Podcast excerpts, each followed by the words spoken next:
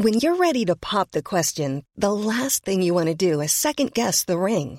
At Bluenile.com, you can design a one of a kind ring with the ease and convenience of shopping online. Choose your diamond and setting. When you find the one, you'll get it delivered right to your door. Go to Bluenile.com and use promo code LISTEN to get $50 off your purchase of $500 or more. That's code LISTEN at Bluenile.com for $50 off your purchase.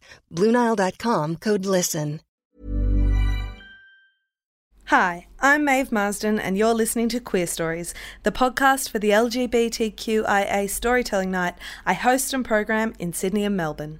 This week, Ben McLeay is a writer at pedestrian.tv and co host of political comedy podcast Boonta Vista Socialist Club. He does roughly 10,000 tweets a day at, at Thomas underscore violence, so you can all follow him, and would do just about anything for a free lunch, including performing at Queerstories. This story will be published in the Queerstories book, due for release in September 2018.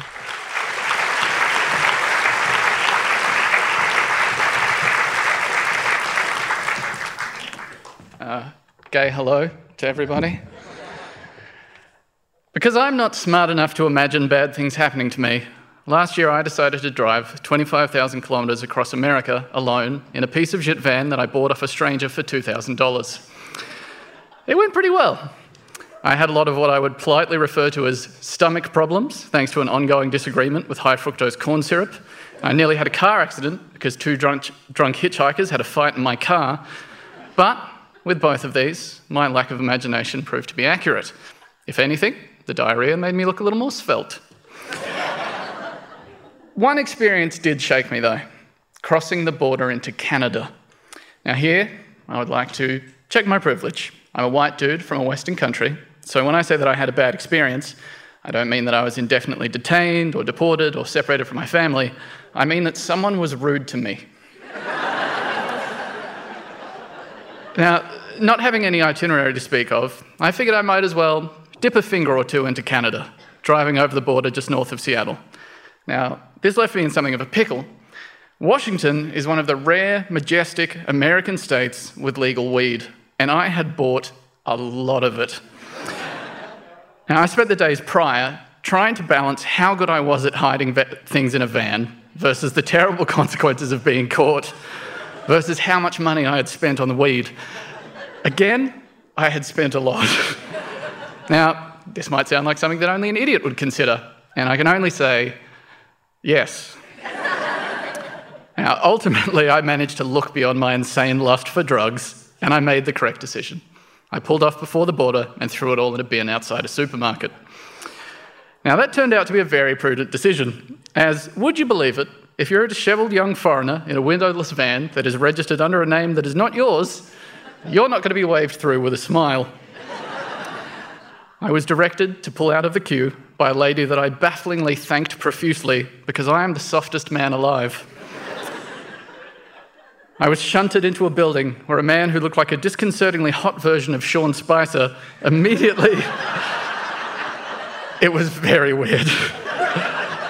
He instantly began trying to trick me into admitting that I was a criminal. Because I am a genius, I decided to immediately tell him an easily disprovable lie. I told Hot Sean Spicer, unconvincingly, that I hadn't been doing any paid work while I was over here. And when he told me that it's actually quite legal to do so and there was no reason for me to lie, I was so incensed at the quite accurate accusation that I was lying that I lied again, insisting that I hadn't. Put off by my initial attempt at subterfuge, when asked if I had had any weed while in the marijuana friendly state of Washington, I decided to be honest. I told him, yes, very much so. In fact, I had a whole bunch with me until I binned it 20 minutes ago. this did not please the man. What if a bunch of bin diving children had found my stash of THC infused gummies? He asked. And, true, that would be a terrible thing to have on my conscience. The thought of a bunch of teens getting stuck on the couch watching YouTube videos of how rubber bands are made for hours at a time shakes me to my very core. I offered to him that I did not know what else I was supposed to have done with them. He suggested that I should have flushed them down the toilet.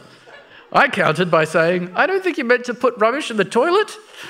Like a debate between two evenly matched intellectual giants, we were at an impasse. Hot and Spicer proceeded to try and convince me that I was high. As a very impressionable person, this very almost worked. Why are you so nervous? Why are your eyes so red? For a second, I thought he was right, despite knowing full well that I hadn't gotten high in a week. I'm nervous because this is terrifying, I told him, and my eyes are red because my entire body is very sensitive. Unconvinced, he informed me that I had gotten high so that I wouldn't appear nervous when I was traversing the border, which seemed instantly disprovable given the fact that I was visibly nervous as shit. Seemingly satisfied, he moved on, asking for my keys and my phone. Casually, with the air of someone asking if the weather is nice, he asked for my passcode. I felt it then, a stirring to become one of those libertarians who film themselves yelling at cops that they know their rights. But I also felt another thing, namely, the desire not to get thrown into a lightless cell for 48 hours. Rightfully feeling like a complete dipshit, I told him. It's 42666.